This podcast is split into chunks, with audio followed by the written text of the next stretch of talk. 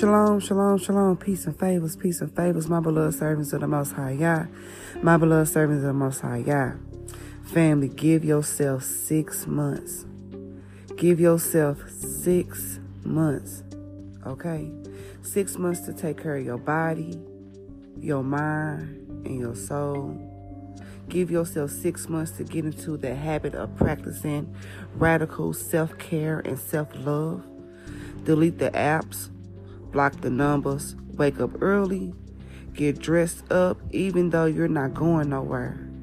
Eat healthier, journal, have a spa day, exercise, find a new hobby.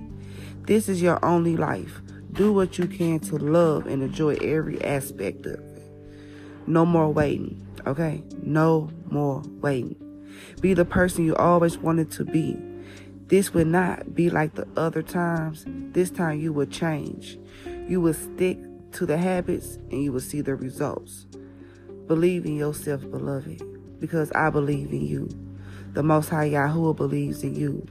So things, when things, when you want things to happen in your life, it's not going to happen overnight, beloved. It's not going to happen overnight, beloved. It takes time. It takes work and it takes patience, okay? So that's why I say give yourself six months, okay? Give yourself six months.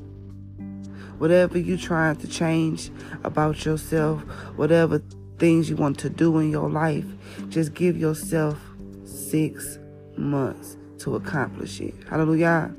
That's all you need is six months.